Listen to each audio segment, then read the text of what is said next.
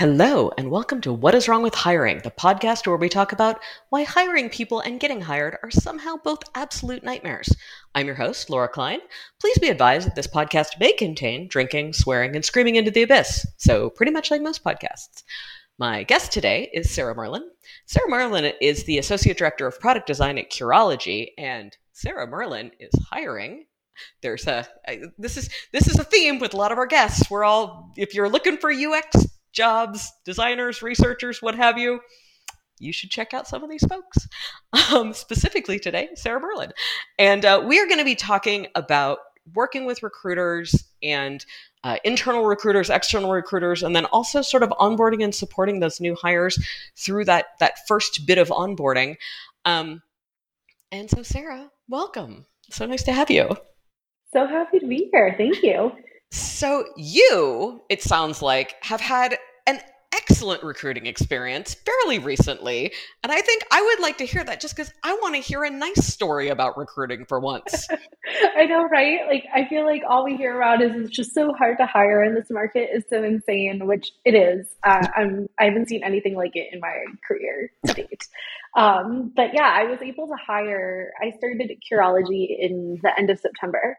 And by January, I started taking over the hiring process in October. So it's about under 8 weeks. I was able to hire 3 of my 4 openings, being new. during the holiday season. Okay, here's the question. Yeah.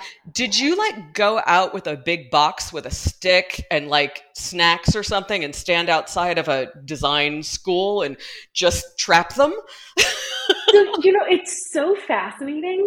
We've had several postmortems on why this was so successful and why specifically product design was so successful.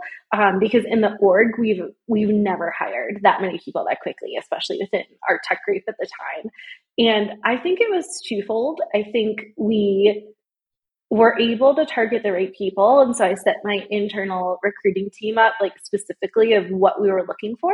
I was hiring for our 3 different product groups, and I was very specific of this is what good is, and this is what I'm looking for in each one of the product groups because they were distinct. But then I also was very clear about this is what I'm looking for.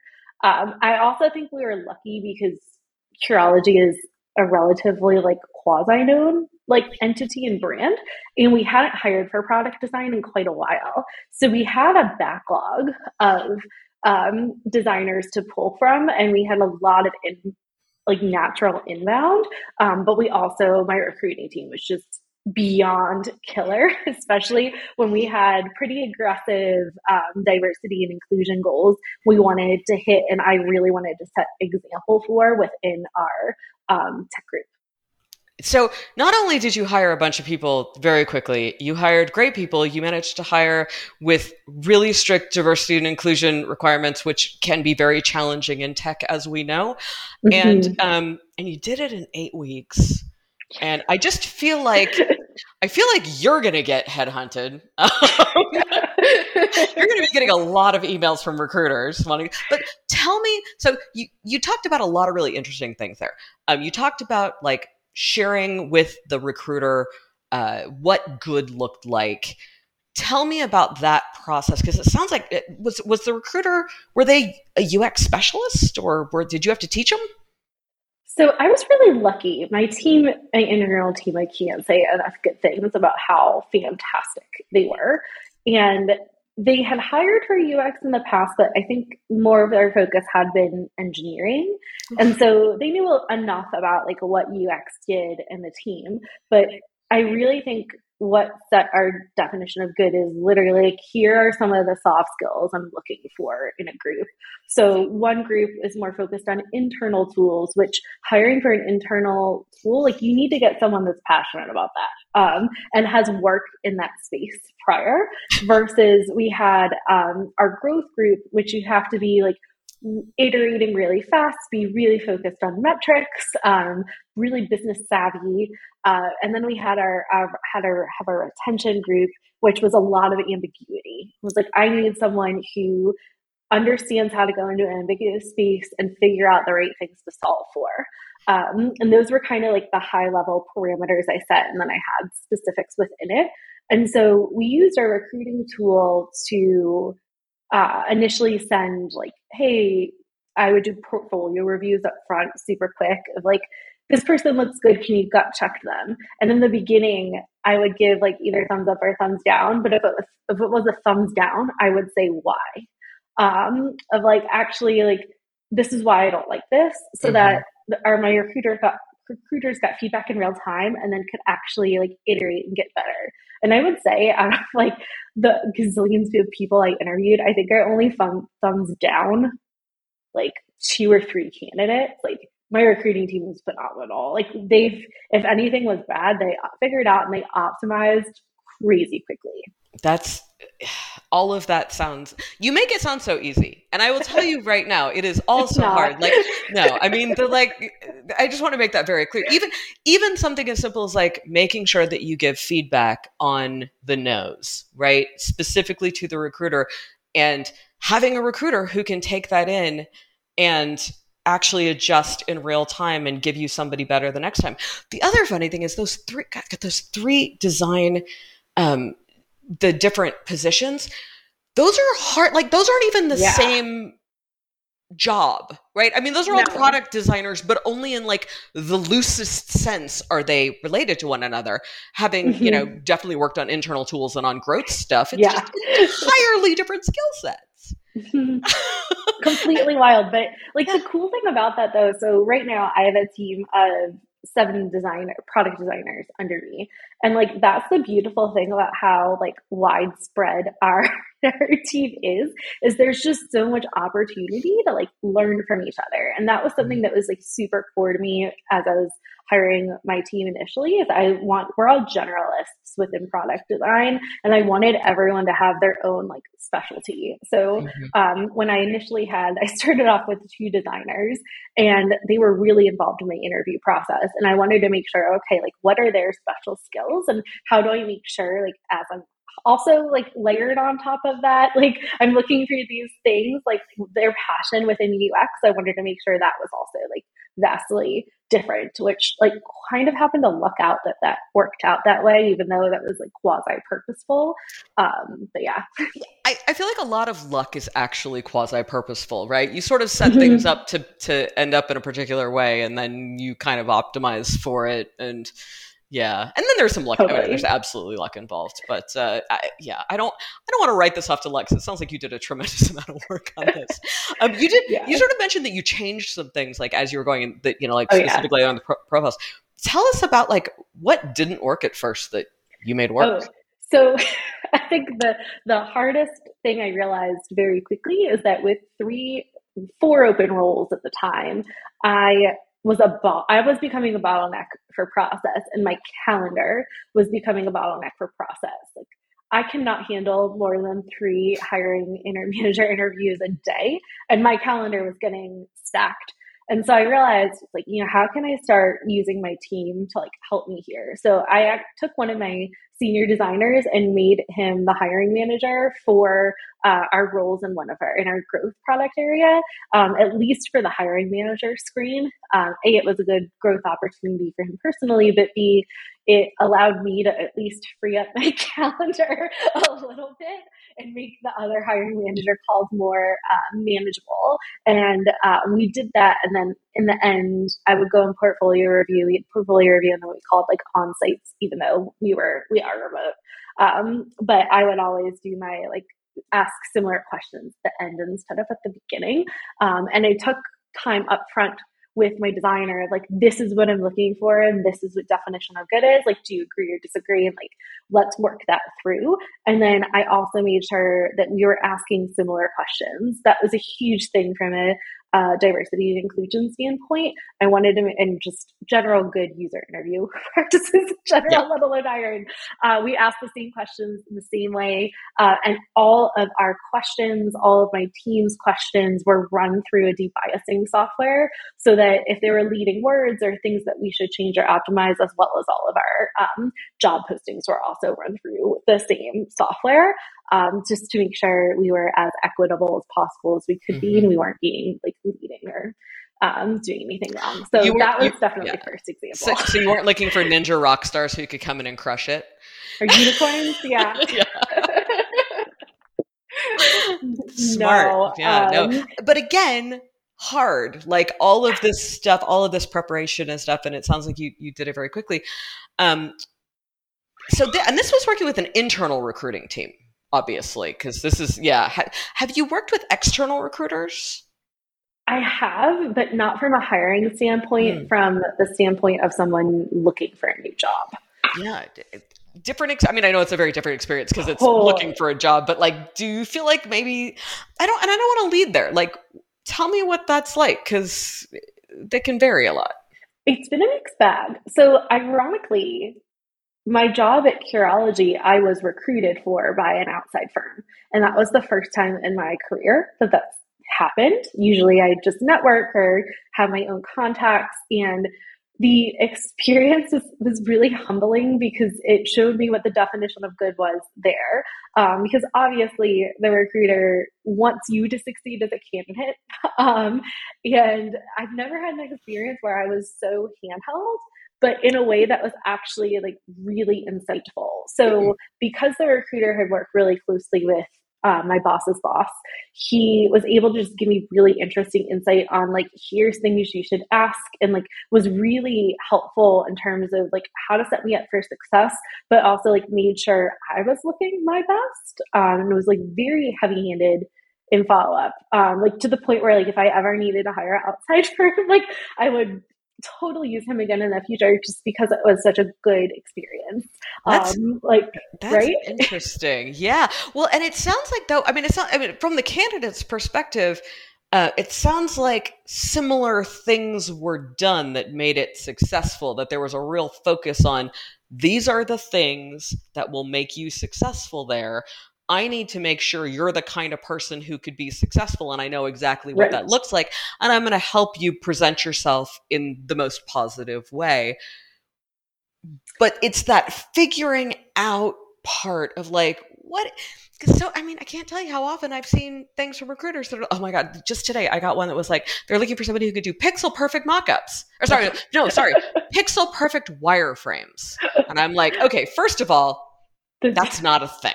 That's not a thing. Yeah. That's not a thing. Wireframes are not pixel perfect by definition.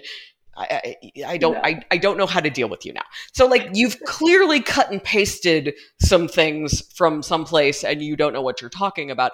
And I think we see a lot of that where just these lazy job descriptions, or like we haven't taken the time to tell somebody like, I'm not just looking for like a product designer or whatever. Like I'm looking for somebody who has these skills and can do this. Not just like I'm looking for somebody who's worked at X, Y, or Z, or has this college degree or whatever. We actually removed college degree from our listing. Like anything that, because you don't really need a college degree to work in tech. My political science degree from the early 90s, very, very relevant. Very relevant. So very relevant to the work I do now as a UX manager. I can't tell you how much politics. And like years of experience. I can't remember if we ended up keeping that or not. Like I might have done, I worded that differently. Mm-hmm. But like there are things that I did to just make sure it was more equitable. The other big, going back to your pivot question, my roles were for various levels. And I ended up changing my hiring plan because I found like mid-level talent is much easier to get in this market than like senior lead. And my lead role in particular, I ended up lucking out for a phenomenal, I actually up-leveled my senior role to lead for my internal team, which was like absolutely the right decision there for what was needed. But in my other groups where I actually wanted to lead, I ended up hiring like two mid-levels because I would rather hire for aptitude than for level. And so I had like really stellar candidates. It was like, I like them both and like, let me figure out how I make this work. And I made it work. So I think I also was just really flexible, like what I was looking for. And I was lucky really, really lucky that I had like flexibility both to down level and the up level. Yeah. And that's so company dependent too. You know, it's one of those things that like some companies, you just look, this is the thing I need. And other companies, it's like, no, you asked for a level, blah, blah, blah. And that's exactly what you have to get. And they have to have X number of years. And oof, that just makes it infinitely harder when you can't sort of make decisions on the fly. It does. Yeah, I was very lucky that I both had like autonomy and support in that front. Yeah. Yeah. It's also an interesting, I think it's an interesting thing for candidates to see and to understand. Like, and something that I don't know that I fully internalized until I started hiring more, which is that some places have lots of flexibility on that. So if you are underqualified or overqualified or wrongly qualified or whatever, sometimes it's okay. Sometimes it very much isn't, especially if you have recruiters who are very much going down a checklist and looking for like, they have Figma skills, they have, you know, whatever, but sometimes it works out. Yeah. And the other interesting thing as a hiring manager you need to think about is what a senior designer is at your company is not what a senior designer is at like every other company. And so like making sure you set definition of good and like have a good matrix for what all of your levels are and what you're looking for is also really, really critical. Oh God, can we talk about how useless titles are? I mean, super important, and like not going to say that they're not important because they're really important to people. And I think that's useful, but I mean, they are so useless for determining literally anything a person has done. Yes. They're really purposeful for internal politics. Yes. And that was something like I'm associate director, right? And I was a director in my last role. And that was something that I worked really hard for. And like, especially being a woman in tech, I wasn't able, that was getting not director in my title was like absolutely off the table. And I'm really happy that I did that. Both for myself, but also like, there is, in certain companies, like that titles mean something, like director, like especially as you go up, I feel like it's less important as an IC and it's way more important as you get into like leadership and management. I'm finding it is important to some ICs. And I think that one of the things that's interesting is, I mean, as somebody who has literally been a VP of product at a very small company, right? And who is now a UX manager at a very large company, right? And they're entirely different jobs. Yeah. So I was like, no, this is like, no, in terms of like skill level and like experience level, no, I'm just a UX manager at this company and that's totally fine. Like it's a thing that you have to kind of internalize sometimes as a candidate that like, I get that you were a head of whatever at your 30-person startup, but if you're going to a 10,000 person company, your experience may not translate perfectly. And B, the titles are just going to be different. And even at the big companies, like they just don't translate.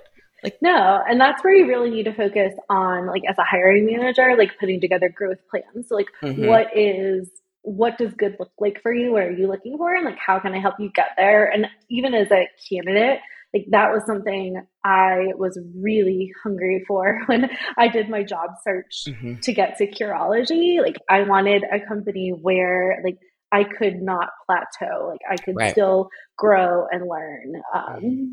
Yeah. And when do I get associate taken off my title? I get it. You know, like you want to have a path to that. If that's important to you, then that is important to you. And that should be a thing that we as managers understand is important to a lot of people. And yeah. And a lot of times it's not even about like getting to that next level. It's getting the skill sets you need for whatever your 5, 10, if you have it, like long-term plan is so that you can speak to it and say like, hey, like when I was interviewing for my role at Curology, like I was interviewing for VP of design roles because I was living in a world where I was 8 months pregnant and interviewing remotely. And I was like, you know what? Like honestly, fuck it. Like, I'm going to let's see what happens. Trolls and I interview well. And so what happened is I'd get to like the final rounds and be like, nope, just kidding. Like, you don't have like managers experience. And like, whatever those things were, I wrote them down. And so when I was looking for like, okay, like what am I lacking? And like, what are all these things? And I wanted to make sure in my next role, I'd be able to check off those boxes so that when I did go for that next stretch role, whatever that is, I will have at least like checked off the things that I knew that held me back the last time around that I went to go for it. And that's where your comment about title is meaningless. Like it is, like as long as you're checking those boxes for the things that are important to you, that's really what's critical. That is such a good hack though, to like go and interview for other roles and sort of see why you did, when you can get the feedback about why you didn't get it, which like, that's a whole different recruiting thing that we're not going to talk about because it may only work at the higher levels, but when you get that feedback, man, that is gold when it's real. Yeah, I was going to say, chicken with a grain of salt. Yeah. I mean, it sounds like you did a ton of work to like make your recruiting partners really engaged and like to get them to understand what made them so good at this, because like what were they doing on their part? It sounds like they were being very receptive and like changing things. Was there anything else? Was there anything that you kind of look for, you know, like if I'm looking for a good recruiting partner? They were really, like, in terms of being receptive, they were also, like, really open. And I treated them like partners. And so I think why they were willing to, like, try all these DEIB goals on me is, like, I made their jobs easy. When they needed to schedule a meeting, like, that was my first team for the time that I was hiring. Like, I would move anything and everything on my calendar. I was taking calls after we're bi-coastal, or actually like we're remote across the U.S., but most of our company is still around like West Coast California area. So like oftentimes if I really didn't want to miss a meeting during the day, I would take a call after 7:00 my time. And like literally anytime I got a Slack from our scheduler, like I instantly responded. So I made sure to prioritize them in order for them to like be a good partner to me. And I built that trust like incredibly quickly. And some people would not take at the time, like more than a couple hiring manager calls a week. So I think like me being new and kind of just saying like, we're going to do this differently, and, like come along. And I want you to be successful just as much as I want to be successful, like making sure we had a joint goal there. That's really, and I just enabled them the best that I could to be able to deliver. And they honestly just were really receptive to delivering. It's so funny how much you have to prioritize it. Like saying I'm only going to take 2 a week. Like there are people that you are going to lose because, especially right now, you are not their only option. And if you can't talk to them until Monday, they've got 6 people who are willing to talk to them today. Right. So it's wild to me. Like everyone has different approaches and it depends on like, to me, it was important. I could not do my job effectively as a leader in product design until I had my team beneath me. And I knew I was going to create gapping key bagels in our product teams in terms of design need until I got my team hired. And so I recognized that, knew that, was able to partner with my recruiting team. I documented our hire and built off of what, I wasn't starting from scratch with DEIB. I had a colleague that really helped highly document it before. So I built upon that and made it a reference so we could rinse, reuse, repeat for anyone we hired after that too. Any chance you'd share that outside the company? Just asking for a friend? No? I'm like on the side, but I don't think like I could nobody should ask Sarah that. That's totally inappropriate and you shouldn't ask her for that. I mean, it's not secret sauce. Like, I don't think anything in it is proprietary, but I probably would have to like. Sure, you'd have to redact it. I publicly share it. Totally get it. Just all the inside stuff. No, sorry. I shouldn't ask that. I shouldn't ask that question. It's so important, and I think that it's sometimes hard to get anything beyond the like very high level you know, sort of generalizations about things, and like to find something that actually worked and has some specifics is really, really useful. And documenting that is just so important, so that it can be used elsewhere in the company. Yep. Bless you for doing that. Do you have any, so what is the hardest thing about hiring? It sounds like it was all very easy for you. I'm kidding. But what was the hardest part about it? So I think I'm a firm believer in that your calendar needs to reflect your priorities. And to me, my calendar reflected my priority was hiring, which was honestly the easy part, to a certain extent.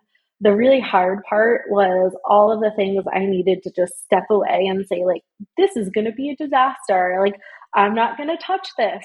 I will come back to it. And that was okay. And I was also very public about, like, hey, I'm not going to have bandwidth for, like, all these things I need to get done until I get my team stood up. And I had, like, a boss that was super supportive of that, but it was so challenging because there were so many things that I just really wanted to, like, dive in and solve, but, like, I knew I didn't have the bandwidth to be able to do it. It's rough because you know that the second that you hire those 3 or 4 people, then you have to onboard them, and it's not like it's not like all of those things immediately magically get fixed, you know, because you're suddenly, like, you know, 6 months in and it's like, oh, now I get to start the actual, like, other part of my job, which is the managing part. I went from, I think, something like 2 people to 12 people. It wasn't all hiring. Some teams actually just got transferred to me, but in over the course of, like, 9 months. And it was very much sort of like when you get that big influx of people, it's sort of like, oh, things actually slow down. Oh, that's fun. And then you get to inflection points where, like, what works for a team of 2 doesn't work for a team of 5, which doesn't work for a team of 7. And, like, having to adjust and shift what that means. While hiring. Yeah. And it's so funny because, like, you said your calendar reflects it. And I will say, having done this, you know, you've mentioned, like, you can't do more than 2, you know, 2 meetings a day, and other people, like, 2 meetings a week and whatever. But, like, it doesn't feel like it takes that much time globally, or whatever you want to, you know, it doesn't feel like it, the total, like, if you add up the hours, it doesn't feel like it, but somehow it feels exhausting. Totally. Because hiring is like online dating. Oh, God. So, like, as much as you're trying to make sure, like, this person is a fit for you and what you are looking for, the candidate's also evaluating, like, are you a fit for what I'm looking for? And, like, that putting on that, like, first date face, like, time and time and time again, like, you know, there'd be days where I had, like, 20, like, you know, hiring manager calls, like, I don't know, that's maybe exaggerating, but, like, there was a lot. And, you know, constantly having to be the best version of yourself, like, all day, every day, it's exhausting. And, like, looking at yourself on Zoom all day is exhausting. In fairness, the best version of myself is kind of terrible most of the time. So I think some of it's just getting comfortable with that. But no, I absolutely hear it is exhausting, and it's the sort of there's repetitiveness, but then trying not to let it just become rote so that you're actually learning from folks. And I have trouble just remembering all of, like, I have a memory of a goldfish. So just remembering, like, this is what I talked to this person about, and this, and getting that all documented. Oh, it's so much more exhausting work if you do it right than it looks like on the calendar. Right. And I'm lucky in that I am innately good at reading people. And so within probably, like, 5 to 10 minutes of meeting someone, I can generally give them a thumbs up or thumbs down in terms of, like, if they passed my hiring manager review. And, like, all of my friends joke it's because I just did so much online dating. I, like, really perfected my skill. Maybe this is the problem. I've been with the same person since 1999. I didn't get to go through that. This is the problem. I mean, clearly I need a divorce and to go through this process. No, I don't wish it. No? Like, okay. As much as I don't wish it upon anyone, because, like, there are definitely, like, 99% creeps, and, like, all of my friends vicariously lived through me. Like, it was worth it in the end. I love my husband. We would have never. I mean, I'm glad that worked out okay too. Yeah, but, like, sounds like you did a good job. Same, like, I just did so much of it. Like, I think through it, it's paid off in my professional life in a way that I would have never expected. I mean, way to take something awful and traumatic and difficult from your personal life and turn it into a career win. I think that's a different podcast. That's a totally different podcast. Do you have any great stories you want to share before we finish up? Like this doesn't have to relate to recruiting. Any funny stories? Anything weird that's happened? There's always so much weird that happens in recruiting and looking for jobs. There is. So I think the really interesting perspective, it's not necessarily, it was weird to me. When I interviewed prior to getting my job at Curology, I was extremely pregnant. Like probably I started heavily between like 6 and almost by the time I gave birth, like 9 months. Oof. And the cool thing about interviewing like in a remote world is no one knew, because I could just visibly, like there was one interview that I had my laptop like on top of my pregnant belly, and like it was this kind of funny thing that one of the interviews, I had a scheduled C-section for my daughter's birth, and they were literally dragging their feet, and so like I purposefully wouldn't tell anyone I was pregnant because I just didn't even want to. It makes it much less awkward, actually, because again, like as we know, like legally not allowed to take it into consideration. So like, I'd rather just not know. I don't want it to affect me. It gave me so much empathy for anyone that has any kind of like visual disability going through a hiring process of like how challenging it is to like not see something. But one of the companies I interviewed at that I didn't get the job at, I finally had to tell them like, look, like, I'm really pregnant, like going to have my baby like in a week or two. Like you need to like get like you need to speed this up times 5. They were like, oh, get on this. We'll I'm about to go fully incommunicado. So if you want me in there in X months. So it was cool. Like I think I probably got much further along in processes because I wasn't visibly pregnant, to be totally honest. Yeah. I'm not sure how it would have gone if I was in person. But it was like a very humbling experience for me and something that I try to keep in mind when I interview, like, do we need to have camera on all the time? Like, you know, how do we like make portfolio reviews and things usually like more equitable? And I don't have great answers, but certainly like it gave me a lot of like pause about making sure we set everyone up for success and be like as equitable as possible there. Well, I always joke that I love remote work because like you can't like you can't tell that I can't make eye contact with people over a camera. They just think that I'm looking at the camera. You can't tell the weird twitchy things I'm doing. Also, the one thing that they can tell is I take all of my meetings on a treadmill because I can only think when moving. Like if I am sitting at a desk, I will just get wildly distracted and start playing with things and start tearing papers up, and it's just a nightmare. So I could just very quietly walk very slowly on a treadmill, and but it's it is phenomenal how that sort of changes things for those of us who are maybe, I don't know, as I like to refer to myself, twitchy and weird. Yeah. It like really, I also love remote life for like various other crazy different reasons, mostly because I have 2 young kids and like the flexibility it allows for in my life is like incredible. I'm like very type A, need to be around people, and I never thought I'd be the one to be like all in on remote life, but you know, here I am. But yeah, I mean, it's pretty wonderful like what technology can do and like why like the push for remote work and what happened with COVID just hopefully will help to start leveling the playing field for those that need it most. Yeah, absolutely. Well, and I just in terms of recruiting, being able to actually talk to folks who otherwise couldn't necessarily take, you know, a full afternoon off of work just to come in and talk to you for an hour, you know, because they have to drive and all that. So anyway, so I think that's really important. It does, again, as you point out, you're good at reading people, me not so much. But it does make all of that harder, you know, that making that connection. And it does. I'm so glad that you had a good experience with it, though. So now I know good experiences are possible. And it's you're aspirational, Sarah. What can I say?